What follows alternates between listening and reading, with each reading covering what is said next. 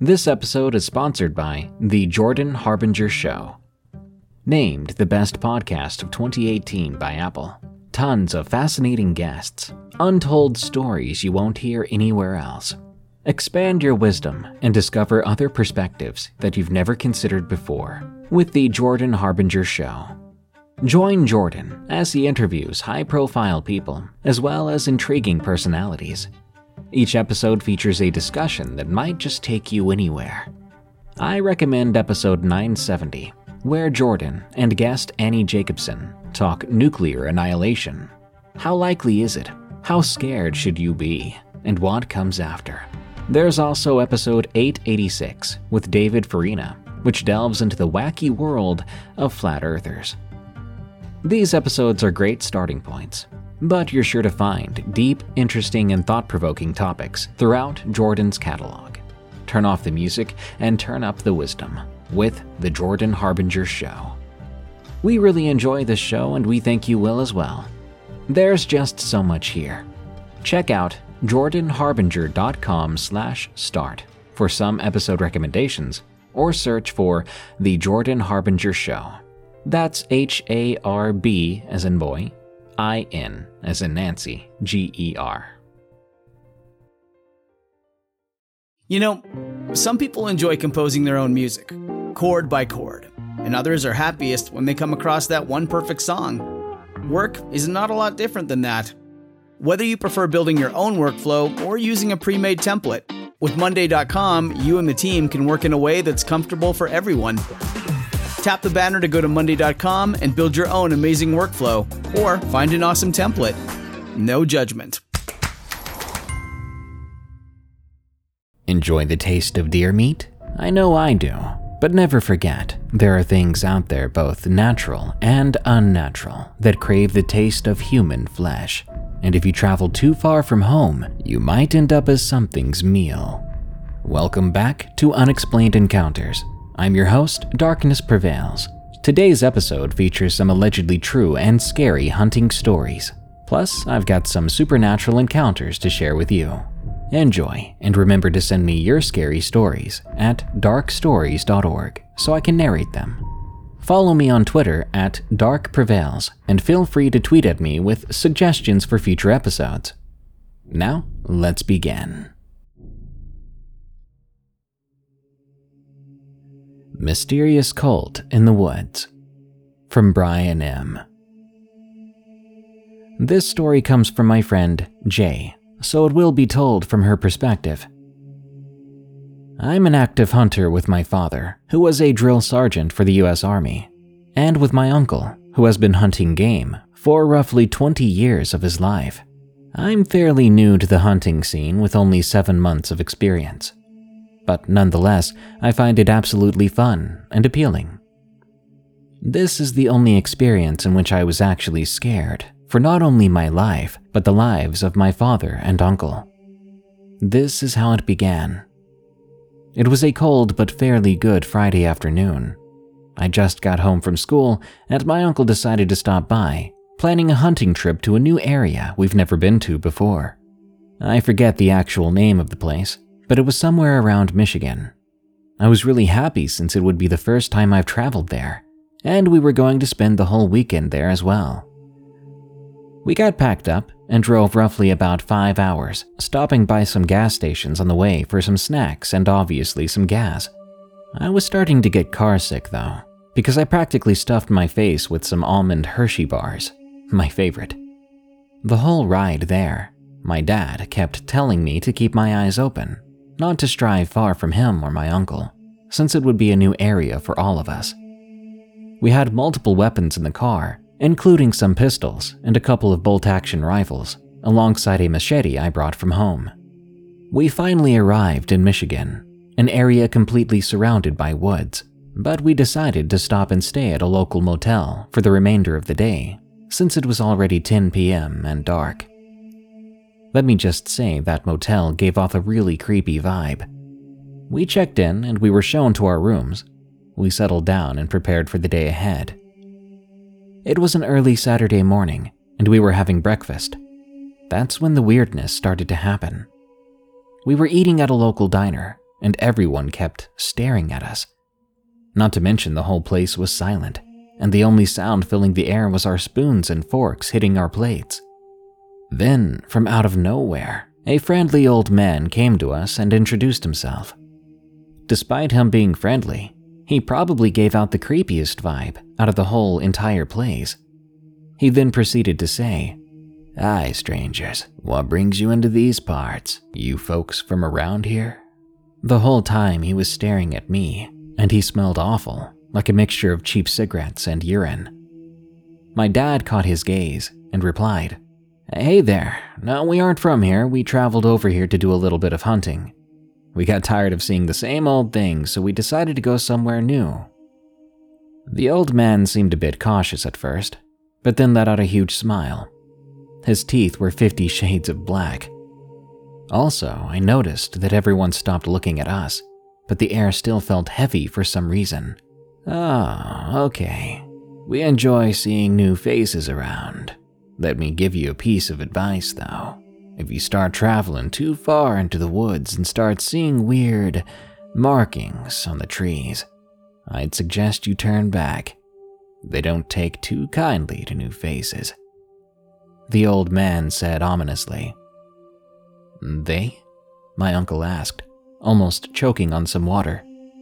The woodfolk, some sort of cult in the woods. Rumor is that they like to dress up as these creatures with the heads of skeletal remains like deer and wolves, only to take wandering strangers and sacrifice them to the wood spirits or something like that. That last part sounded as if the old man was just messing with us. I gave my father a weird look, and he only managed to give half a smirk back. We told the old man we'd keep an eye out, after that weird experience, we decided to hurry up, and we went on our way. As soon as we got into the truck, we couldn't help ourselves. We started laughing. Taking everything the old man said, we practically threw it behind us. After all, he'd been joking, right? I kept telling myself that. If only I had taken it seriously. The remainder of the drive only took about 15 minutes from the motel, and during the ride, the only thing on my mind is how I found how gorgeous the scenery was. I felt as if I was in a different world. The forest gave off something only being there in person would cause. The closest thing I could compare it to was paradise. I was utterly mesmerized, totally forgetting what the old man had told us earlier. The first step I took while getting out of the car felt as if I had stepped through the gates of heaven. A peaceful, silent breeze made its way towards me. The fresh air hit my nose, and I took a deep breath. When I exhaled, the release made me feel as if I had no negativity left in me. The forest itself sounded alive. I could hear the birds chirping, the squirrels making their way to their homes in the trees, and the sounds of branches moving slightly as the breeze hit them. All of this added up, making the place feel magical. Wow, my father said towards my uncle. This is totally different than what we see back home. I could see the smile on my uncle's face, as if he had made the right decision to take us here. Finally, we grabbed our stuff and began to make our way to the site where we'd be camping. Unfortunately, it felt as if my rucksack weighed about a hundred pounds, while my dad and uncle were walking with ease with their own rucksacks. For the 30 minutes of walking, I was only welcomed with friendly insults from my father and uncle. Eventually, we made it to the spot. We put our things down and established our tents and fire. It was afternoon by then, and the forest was still alive. I could have said that the walk with my rucksack was actually worth it. We started to hype ourselves up, making bets on who would bag the biggest catch. I made it my sole purpose to win that bet. After putting on camouflage and face paint, we began to head into the area in which we would be hunting. Another half hour or so, we found what appeared to be some tracks, but these tracks were weird because we didn't expect to find barefoot human tracks out here. Maybe we aren't the only ones out here, but the footprint does look fairly old, my uncle said. I'd forgotten about what the old man had said, and it seemed my uncle and father did too, since no one mentioned it we decided to go further into the forest leaving markings on the trees to know our way back to our campsite. We walked for roughly 45 minutes, and my uncle was just about to mark the tree next to us when he saw that another marking was already there. We examined it, and it looked like nothing we've seen. Best way I can describe it is a circle with a cross in it, with four different symbols in the spaces between the cross and the circle. That's when I remembered that old man had told us about markings. I couldn't help but get kind of anxious then, but I didn't need to bring it up because my father did. We all kind of looked at each other, my uncle saying that he had done some research on the area and found nothing about any cult in the woods. Not a single thing. We all kind of chuckled, but we realized something. The woods had gone quiet. Like, too quiet. We knew that couldn't be good. We decided to go back to our camp since the sun was already setting by then. Not 10 minutes go by when we hear movement to our right. There was a half broken tree in the middle of a small clearing. It looked as if the grass there had died. The only area that seemed out of place, really. Then from behind the tree, I could have sworn I saw a figure, but it moved so fast I couldn't tell. A moment after I saw it, it had moved behind another tree. Then we all heard it a scream. Not a scream for help or in danger, but a scream that sounded territorial as if it was getting ready to attack us. We booked it. We ran, just slightly able to see the markings we had left on the trees to show us our way back to our campsite. And for the life of me, I could have sworn I heard what sounded like multiple people running not too far from us. So I turned around and I saw something that still gives me goosebumps. There, roughly 15 feet behind us, were three figures, all roughly 6 feet tall, wearing some sort of animal skin. I only knew that because I could see their bare legs, and they seemed to be wearing skeletal remains on their heads. I could also slightly make out that one of them had some sort of weapon. And to make matters worse, they were all screaming, or rather, hollering, I could say. As I ran, my father and uncle stopped right alongside each other, turning around, firing warning shots into the air that seemed to stop the figures. They just stood there, panting and staring right at us.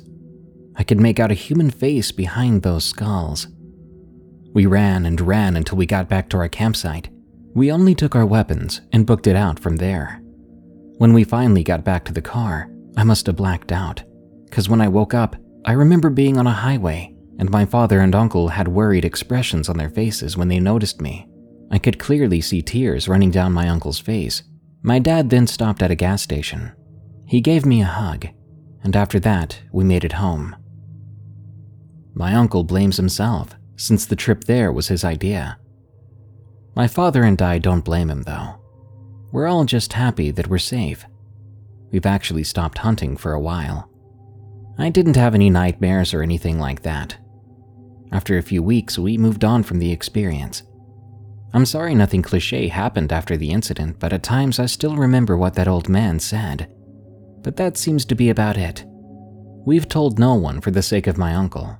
We didn't want people to blame him for something we all decided to do. But one thing I do know for sure if you're out hunting in the woods in Michigan and you see those markings in the trees, leave immediately. Farm life near the Appalachian Trail from Anonymous. I grew up on a farm pretty much in the middle of nowhere in lovely West Virginia. The log cabin I grew up in was very old. The land had so much history that photographers, historians, and others would sometimes find us and visit. We had about 245 acres of land in the Appalachian Mountains. My parents had only one rule out there that I was not to go to the deepest part of the forest, so I didn't. Not even my older brothers would venture out that way when they hunted. Certain times of the year, my family would move our cattle to the field right behind our cabin. I always thought this to be strange, because for the most part, they stayed in the valley that our home overlooked. As I got older and more involved with the farm, I would notice how my dad would start getting nervous towards that time of year. He would start making preparations to move them closer to the house as he feared something in those woods. When I was around 10, I heard these strange sounds coming from outside my window. These windows were so thin, we had to put plastic and a big thick blanket over them to keep the cold out in winter. I heard the cows going wild in the field.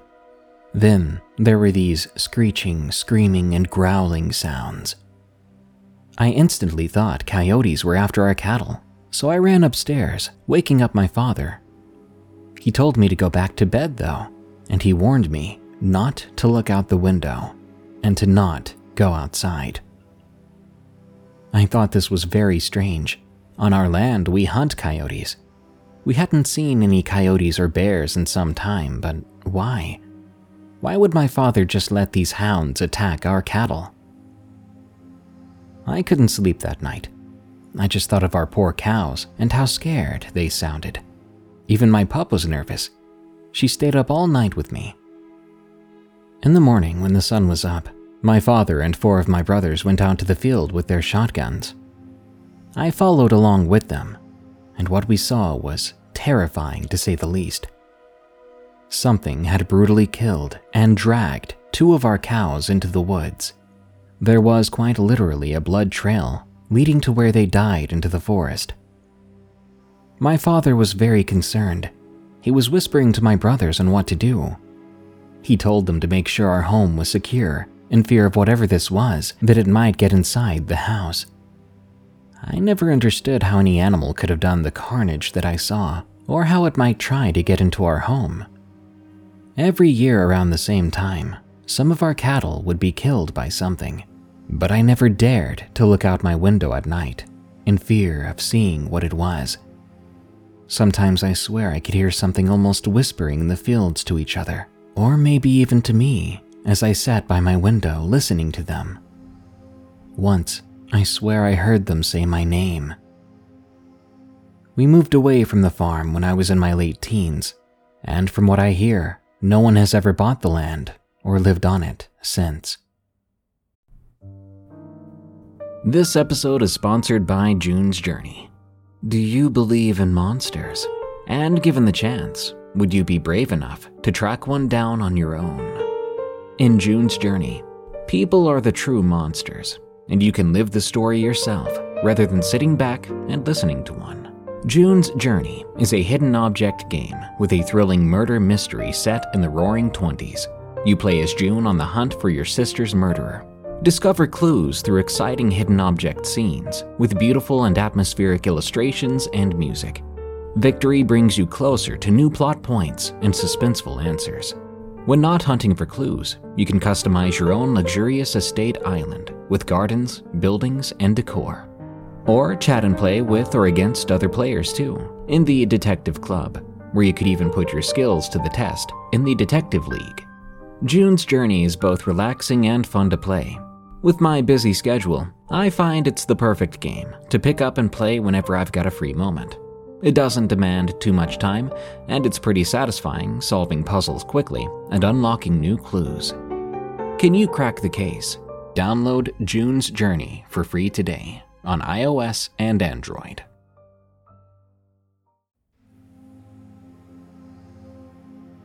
The moonlight saved me from Wicked Wendigo. The great state of Oregon is home to hundreds of miles of lush wilderness.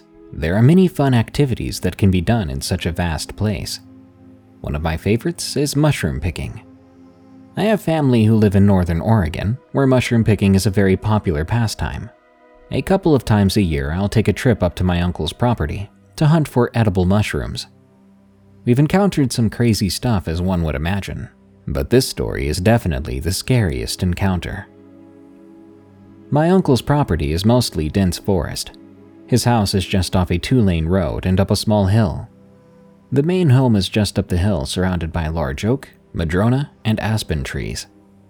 The forest goes on for miles behind his home. Just to the left of the driveway is an 11 mile walking trail that circles his portion of land.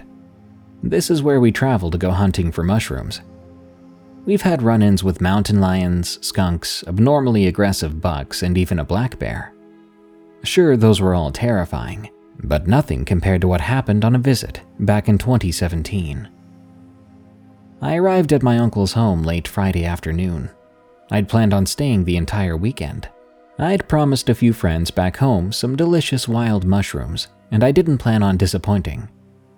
I walked into my uncle's home and was instantly hit with the delicious smell of beef stroganoff. We greeted each other, and I put my bag into the spare bedroom. Once dinner was done, we sat at his table and discussed the areas we'd be exploring the following day. After dinner, we hunkered down for the evening. I fell asleep shortly after. I awoke sometime later, I'd guess early morning. I heard a car alarm blaring from the open bedroom window. The window was on the right side of the home, so you couldn't see the driveway from there, only the dense woods surrounding the home. I peeked out the window to see flashing red and yellow lights illuminating the trees. I quickly gained my composure and realized what was going on. I rushed out of the bedroom, passing my uncle's room on the way. He was still snoring loudly, unaware of the chaos that was occurring. I then peeked out of the kitchen window that looked out over the driveway. I noticed that my Ford Fusion was the vehicle responsible for the loud alarm. All four of my doors were wide open, and my headlights were flashing. I grabbed my keys from the kitchen counter and pressed the alarm button. The noise and flashing lights stopped. I started to make my way outside when I stopped at the window just by the front door. I couldn't see anything out of it but my own reflection due to the hallway lights being on behind me. I made my way down the hall, flipped the light switch, and tiptoed back to the window. Looking back, obviously, if anyone were outside, they would have noticed the lights turning off. So my tiptoeing was futile at hiding my location. Anyway, I made my way back to the window. I sat there for a few moments, letting my eyes adjust to the darkness. My face was pressed against the cool glass with my hands cupping the sides of my face when I saw it. In the dull blue moonlight, I could make out two silhouettes standing just behind my car. The man on the left stood about six foot two and had a muscular build. He had the unmistakable outline of an axe resting on his shoulder, with his left hand on the handle. The other man was a few inches shorter and had a husky build. He held something in his right hand down by his side, but I couldn't make out what he had. I was crippled with fear. I didn't want to move lest they see me, but I felt as if they were staring at me already. I finally gathered up the courage to back away from the window. I rushed to my uncle's room. I shook him awake and I quietly explained the situation. My uncle grabbed his phone and dialed 911. I grabbed the baseball bat from the hallway closet and stood by the front door. My uncle joined me soon after, sporting an old hockey stick.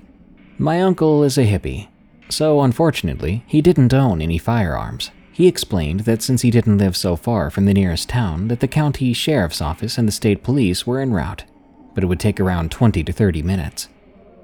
I knew if these men tried to enter the house, there would be little in the way of an advantage for us. We decided to sit against the wall near the front door and await whatever might happen next. We didn't dare look outside the window. I just pictured the axe wielding man putting his blade through my head the second I put my face against the glass. So we just sat there waiting. Suddenly, we heard a few loud bangs followed by crashing brush and branches. After that, we finally saw the flashing red and blue LED lights illuminating the driveway. It was the longest 20 something minutes of my life. We went out to greet the state troopers and to give them our story. I noticed that my brake lights and rear passenger side window had been smashed. All my belongings inside my car were thrown all over my seats and outside on the ground. The trooper said that the impact areas on the window were consistent with a hammer. That explained what the chubby guy had been holding by his side. They took some pictures, gave us a report receipt, and told us they'd keep a deputy outside our driveway until the next morning. And that next morning, I drove home after convincing my uncle to finally invest in a firearm. Nothing ever came of the police report, and my uncle and I have yet to see the two men again. I shiver at the thought now, but if that moon hadn't been shining so brightly, I would have walked out to my car, and I would have been completely unaware of the two men that stood just behind it, with evil intentions. It almost got me. From Jacob R. It was a relatively chilly January afternoon on my grandfather's property in 2018. My father and I always go to Mississippi to go hunting on my grandfather's land. He owns about 150 acres of land that has been passed down through the family for generations. It was a year like any other when we arrived at my grandfather's house, and every year prior to this one we had amazing success with our hunts. But this year seemed to be a little bit lackluster, with us only killing two bucks and a doe. We were nearing the end of our trip, and as the last night fell upon us, I hopped on my four wheeler and headed to my box stand, proudly carrying my 308 rifle with me. My father followed right behind me in his Razor UTV, seeing as the stands he and I were headed to were only about half a mile apart from each other. As he neared his stand, we wished each other good luck and parted ways. I arrived at my box stand around 3 o'clock in the afternoon. I got settled in a good position with clear visibility from all sides. I turned on my butane heater so I wouldn't freeze my tail off. To pass the time, I decided to play some pool with my dad on my phone while waiting for something to show itself. Half an hour turned into an hour, and then another. I was starting to get bored, and I decided to take a short nap. I woke up sometime later as I heard something moving around in the brush. Keep in mind, I'm a very light sleeper, so any little noise can wake me up. I perked up, trying to listen for any more movement or what direction it was coming from, but I heard absolutely nothing. The woods that were so vibrant before with wildlife and sounds of the wind brushing through the trees and small shrubbery had come to a complete stop. I'd never had this happen to me before out here, so it startled me quite a bit. But being a dumb teenager, I brushed it off, then dozed back to sleep. What a mistake that was. I was awakened once more 45 minutes later to the sound of something being chewed on coming from my right side. I got excited, thinking that a buck or doe had wandered out of the thicket. But to my surprise, I didn't see anything around me.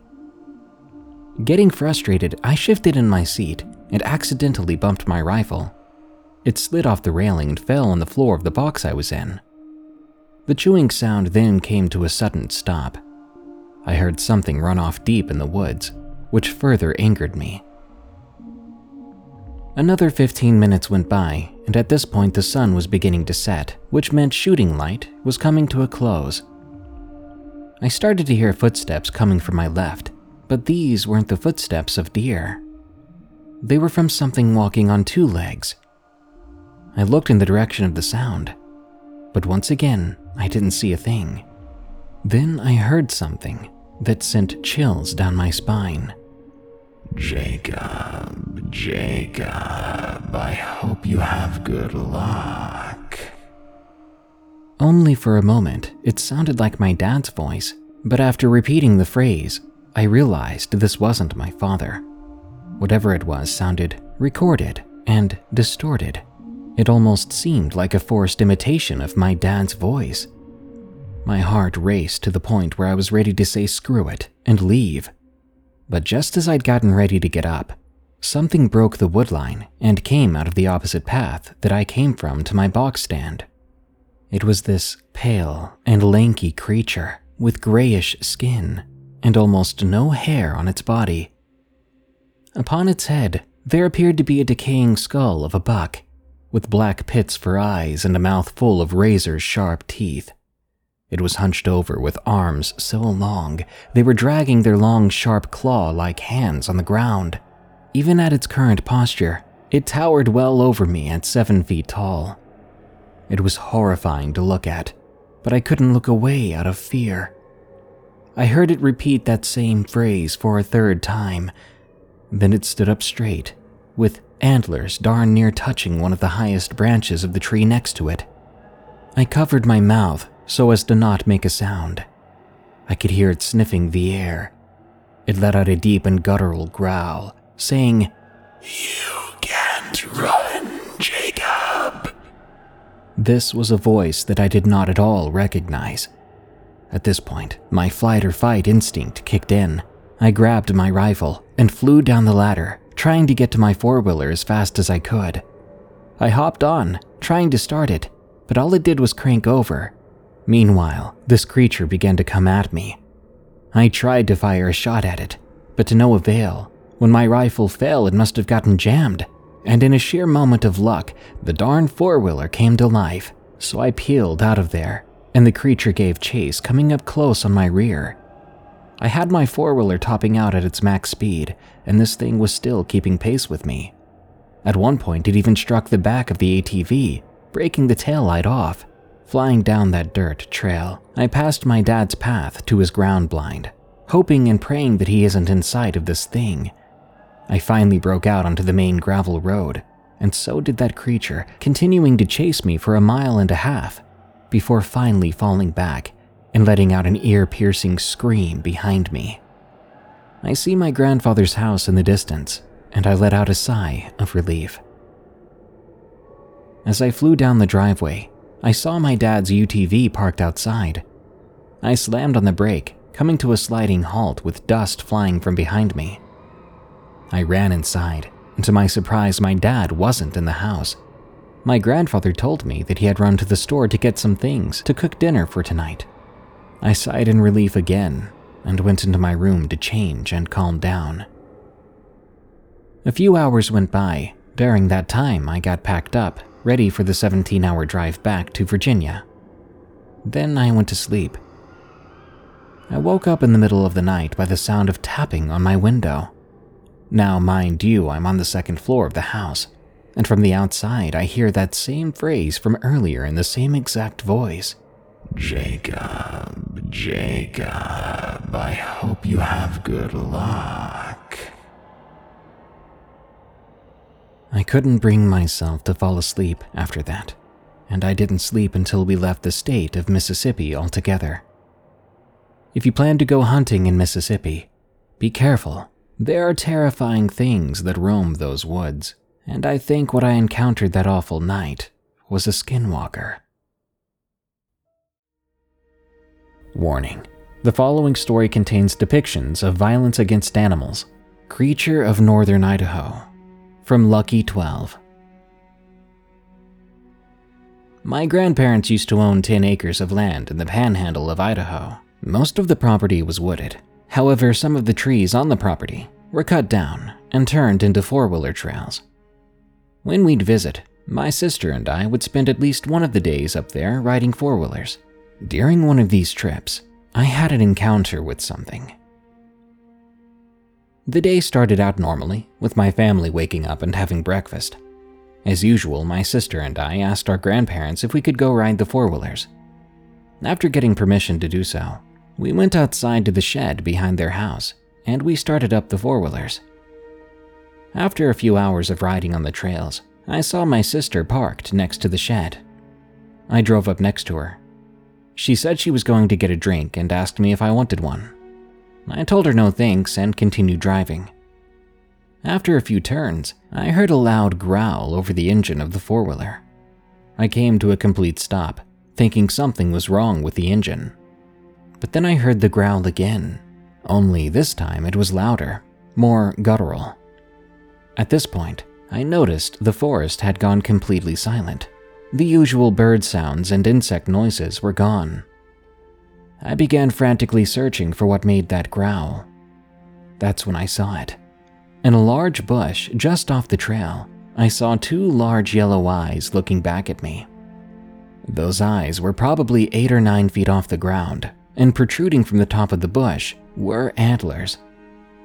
Once I saw this thing, I felt a feeling of dread wash over me.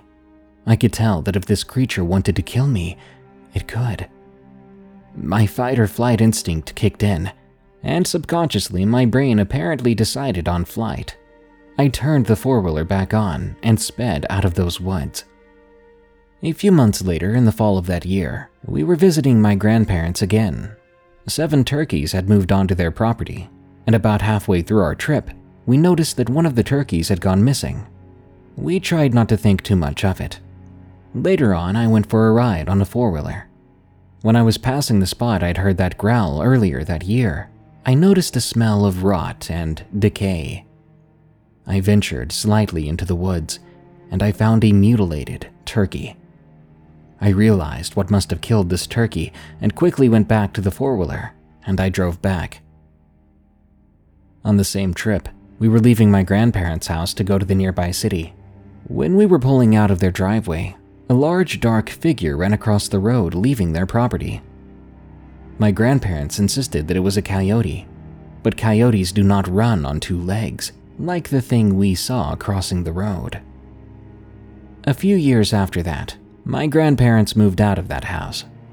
They said it was to be closer to family, but they didn't move that much closer, and they seemed anxious to move when we helped them move out. I think they saw that creature too, which I now believe may be a wendigo. I think that's what scared them away. The Weeping Thing from SR. I would have been around 10 at the time this happened, and that was decades ago. My eldest uncle John and his wife Anna had just acquired some property and built their first home together. It was a big enough place three bedrooms, including a master, two baths, open living room and dining spaces, and a kitchen. As was the style in the Caribbean back then, the house was built on concrete posts, so underneath the house, there was enough room to park the cars, as well as a storeroom for tools. You could even hang a hammock from two posts and enjoy the cool evening breeze. You needed to climb about 18 stairs to get to the second level, and there was also a door near the kitchen with another flight of stairs, which provided an exit toward the back of the house to the east, there was nothing but open, undeveloped land, with the nearest house some 500 yards away. However, to the west lived the closest neighbor in a small flat apartment that was just about 10 feet from the chain linked fence that surrounded my uncle's house. The house was built on newly developed land, which was formerly covered by sugarcane and part of an old plantation estate. My uncle and his wife had just had their first baby, and because it was just the two of them, now three of them, in a new neighborhood, his younger brother Steve stayed with them. It was a decision he would come to regret.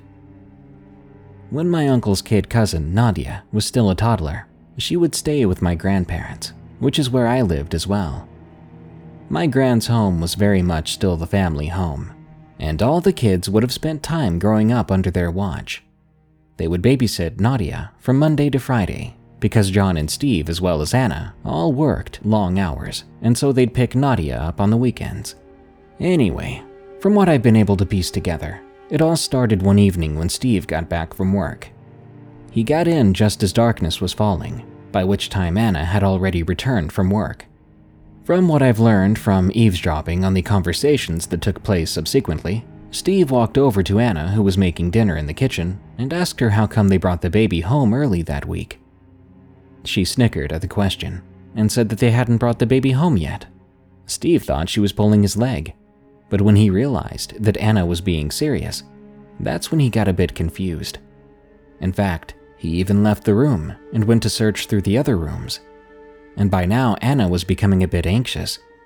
Steve told Anna that as he was walking up the front stairs, he could clearly hear a baby crying, and it was coming from inside the house.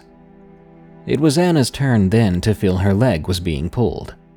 But she too saw Steve was dead serious.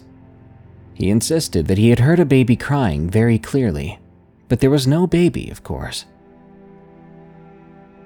Over the next few weeks, the sound of a baby crying would continue to haunt my younger uncle. In fact, he would jump awake at night to the sound of a child crying just outside his bedroom door. After checking the first couple of times and finding nothing, he never bothered to check again. Sometimes he said he would get the strong smell of baby powder, and at other times a horrible smell like poo or vomit.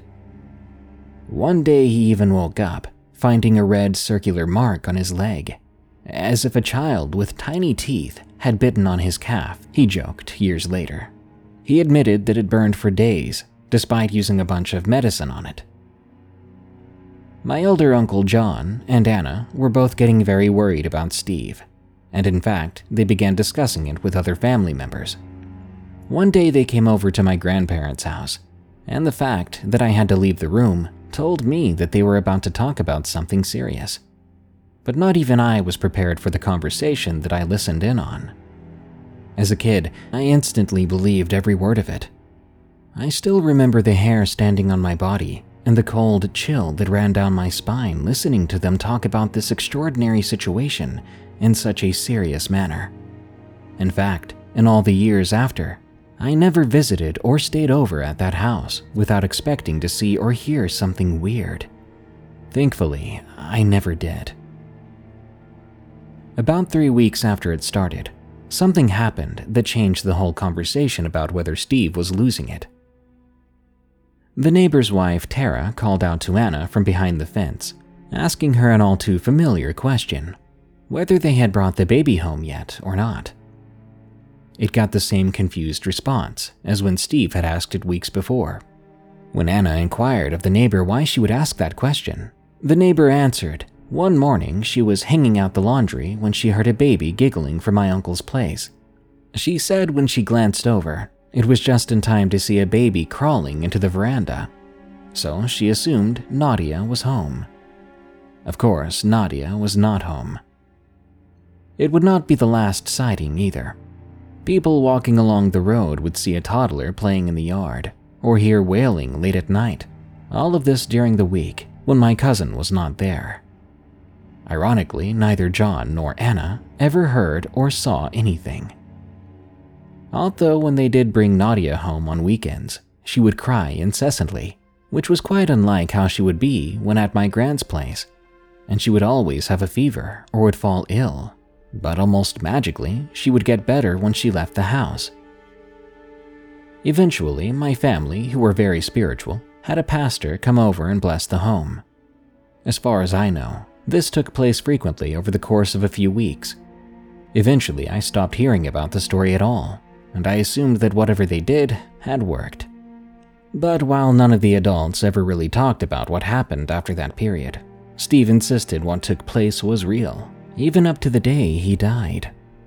In fact, when I was a bit older, he finally opened up to me about it, about how he felt something was following him around during those few weeks, something that wanted to come across as innocent, like a baby, but something he felt had much more sinister intentions. He wondered what would have happened if the family had not believed him and did not have the church intervene. To tell you the truth, I often wonder that as well.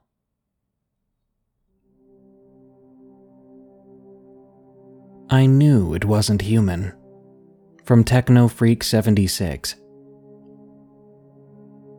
I want to just say up front that I used to be the biggest skeptic of anything paranormal. I could scientifically explain just about anything someone heard or saw. My husband would tell me of a few ghost experiences he'd had, and I always made it out like it was all in his head. I learned later on that you never really believe, not until it happens to you. It was October, and it was my husband's turn to be on call for the city water department, fixing water leaks in the road and all that. He left about 8 p.m. to go fix a rather big leak that had water gushing out of the middle of the road. I might be really late.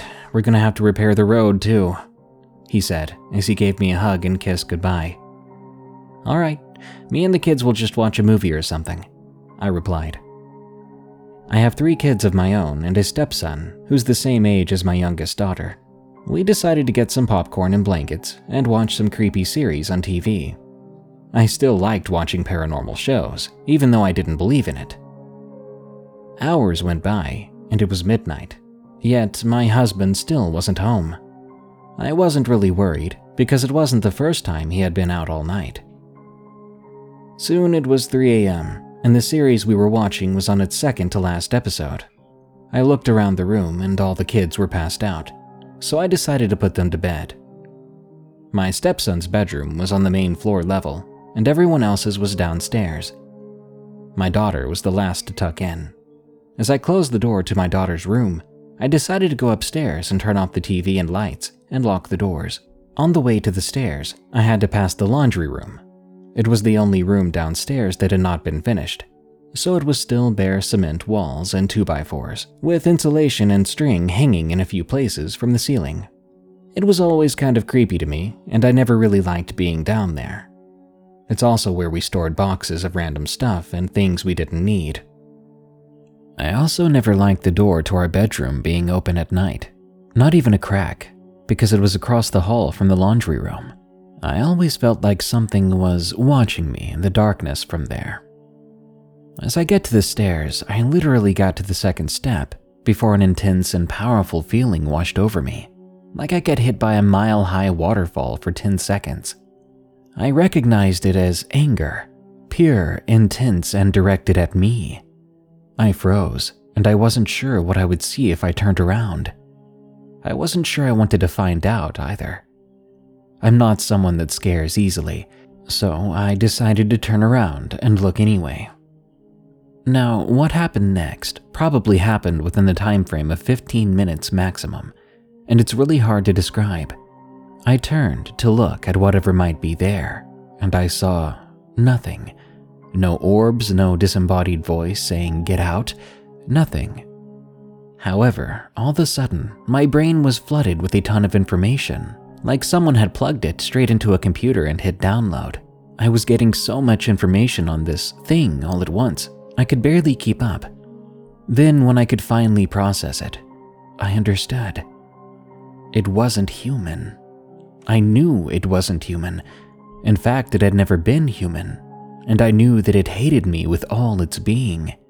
If you were to take all the world's hate and put it in a concentrated form right in front of me, that's what it felt like. It hated the fact that I was there. It hated that I was in its presence. It hated the fact that I was even alive. I knew where it was, too.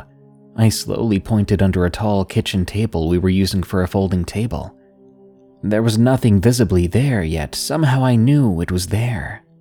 I saw a feeling image in my mind's eye that it was crouched down under the table. I know where you are, I said in my mind. I'd read before that if it was a demon, it knew what you were thinking if you addressed it. Suddenly, as if it knew there was no point in hiding, I got a bit more information. I knew it was a lesser demon. That didn't make it any less scary, mind you, but I felt that I could handle it if I did it in the right way. I also knew that if what I was about to say didn't have any conviction behind it, the demon would simply laugh at me and think I was weak. I should also note that no one has died in this house, and my husband was the second owner, so I knew it had no right or reason to even be here. With all the courage I could muster, I commanded, Leave this house and property. You're not welcome here. At first, there was nothing as if it was trying to see if I was bluffing. No one has died here, and we're the owners of this house. You are not welcome, I said again, a bit unsure if it heard me. Then I felt it get angry again the same intense anger I felt at the beginning. Now I was beginning to feel like I just stirred up the hornet's nest. With a push of courage, I said in the most forceful, commanding tone I could muster In Jesus Christ's name, you will leave and never come back. It paused in its rage, as though it wasn't sure I was serious. Now, I said louder than before. Then Suddenly, I felt a burst of rage, like the dread of an oncoming tsunami. Then it left, screaming the whole way. Even though I never heard anything, I felt everything. I almost soiled myself. I felt drained. I collapsed on the stair, sitting with my face in my hands, and I bawled. After a while, when I had calmed down, my husband came home. I ran and told him about what happened. He understood and asked if I was okay. I replied, Yeah, but I feel exhausted. We went to bed after that. I look back on that night, thinking about the flood of information I got all of a sudden, and I have a theory. I think everybody has these invisible feelers or tripwires, I guess. And some people go their whole lives with those tripwires never hitting anything but once my tripwires got hit, it was like a switch turned on. Now I'm sensitive to places and people and things. I feel things, and I see with those feelings. I guess it's kind of like what a blind person would do to get an image of things by touching objects. Later, I found out that they call people like that empaths or sentinels. But even though that experience has awakened something in me, I'll forever have what I felt that night in my head as if it had just happened yesterday.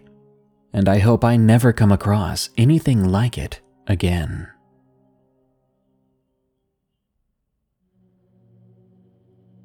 At the foot of my bed, from Hunter L. Over the course of my, as of now, 23 year long life, I have lived in three houses. I lived in the second house from about age 3 to age 15, and even back then, I wouldn't hesitate to tell you it was haunted. From hearing my name called and finding neither parent calling for me, to things being mysteriously misplaced, to the occasional clip clopping of hooves from a horse and buggy that was never on the only nearby road. But by far the encounter that stands out the most to me came from one night in particular, and I doubt I'll ever forget it for as long as I live. This happened when I was about 8 years old, probably. The day started pretty normal, actually, and we even had a friend come over to play for a little while. After that friend went home, it was about 7 p.m. I got changed into my PJs and went to my bedroom to begin a little nightly routine I had of sitting on my beanbag and playing on my Game Boy Advance. As I played, I happened to notice something to my right. It was a piece of paper lying on the floor. Closing my GBA and moving over to where the paper was lying, I flipped it over and saw it was a drawing I had done of a couple of Pokemon. A drawing that I always kept pinned up on a small cork board on my wall. I began to worry, as if it had fallen down, that meant the thumbtack must have fallen out as well. And seeing how I was barefoot and in sleepwear, I wanted to find it before I or someone else stepped on it and got hurt. As I carefully scoured the floor for the thumbtack, I had little success, until I looked back up on the corkboard and saw a red tack stuck in it. It's important to understand that I had about four green tacks, a blue one, and a red one. This drawing was of the two Pokemon, Latios and Latias, and seeing how I liked Latias, the red one, more, I always hung this drawing up with a single red tack. I feared the paper had been ripped and fell to the floor, but as I looked closer, I saw that in fact there was still only a single small hole punched through the paper. This meant that the tack and drawing had been taken off the corkboard, separated, and only the tack returned to the board. I had no recollection of doing this, but began to wonder if I had taken the drawing down to show our friend who came over. No, that couldn't be right. They wouldn't really have cared. So then, how had this happened? Deciding to just assume this was my doing and I couldn't remember, I hung the drawing back up and continued my usual nightly routine. Later on, at about 8:30 to 9, I finally went to bed. I always struggle falling asleep, and this night was no different. Not too long into the night, I heard a soft banging from the opposite corner of the room. That was where my closet was. My closet had two sliding doors, one in front of the other, and the wheels for sliding were on the top of the doors, but not the bottoms. This meant that you could pull the frontmost door back a few inches and let go, and it would swing back and bump into the inner door, resulting in a distinct banging sound.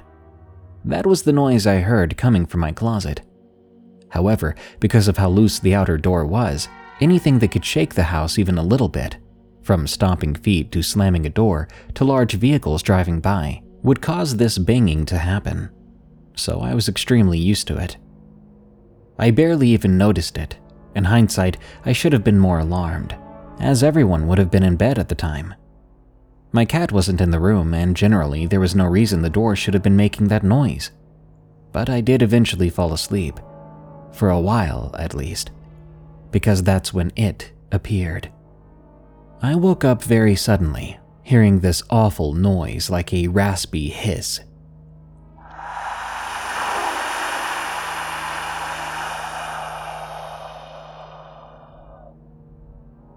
As I looked toward the foot of my bed, I saw it a dark figure, seemingly leaning forward slightly over the foot of my bed. It was staring at me. Its mouth appeared to be wide open.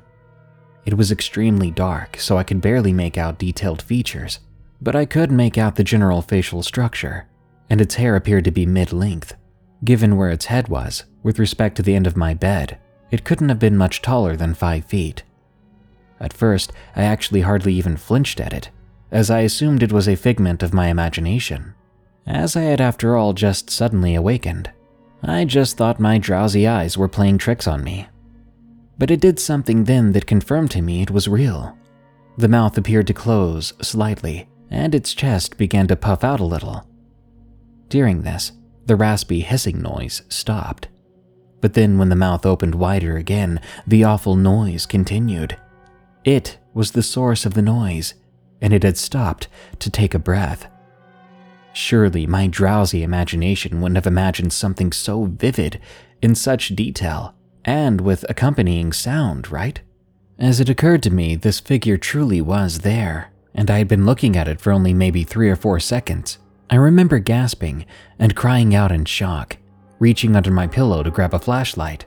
In reality, it was more of a glorified laser pointer that had an LED light that I always kept near me. Otherwise, the only light in my room was a lamp by the door, which was too far away to reach from my bed. I shined the flashlight at the figure, and it simply vanished into thin air as the light was shined on it, like a magic eraser wiping it from my sight. The hissing faded, not instantly stopping, but fading out, getting quieter until finally going silent.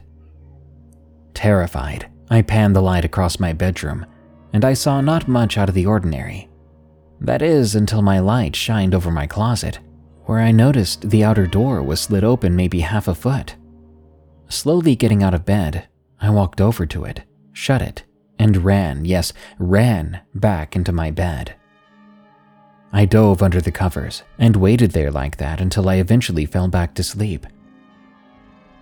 The next morning, I checked the foot of my bed and I found the same drawing from the night before had once more mysteriously ended up on the floor with the red tack still in the board.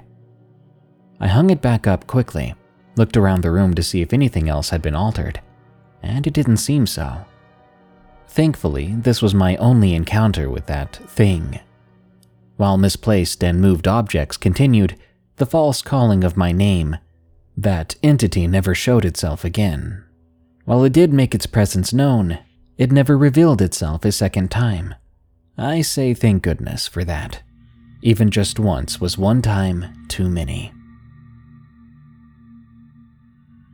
Warning The following story contains depictions of violence against animals. Texas werewolf sighting. From Son of Sparta 202. I grew up in a place called Burleson, Texas. Your basic small city. Lots of people and businesses. I've had a good bit of encounters with the supernatural and otherworldly kinds but this one is in the top three that definitely scared me for life. Shortly after my 11th birthday, my family and I moved to a small town called Joshua, located about 20 minutes next to Burleson. My childhood friend had an older brother that was leasing a house and asked my father if we wanted first dibs on it. He jumped at the opportunity to be back out in the country. So we packed up our things and made our way out to the house. Then we began to settle in. Four years passed by, and I started going to high school.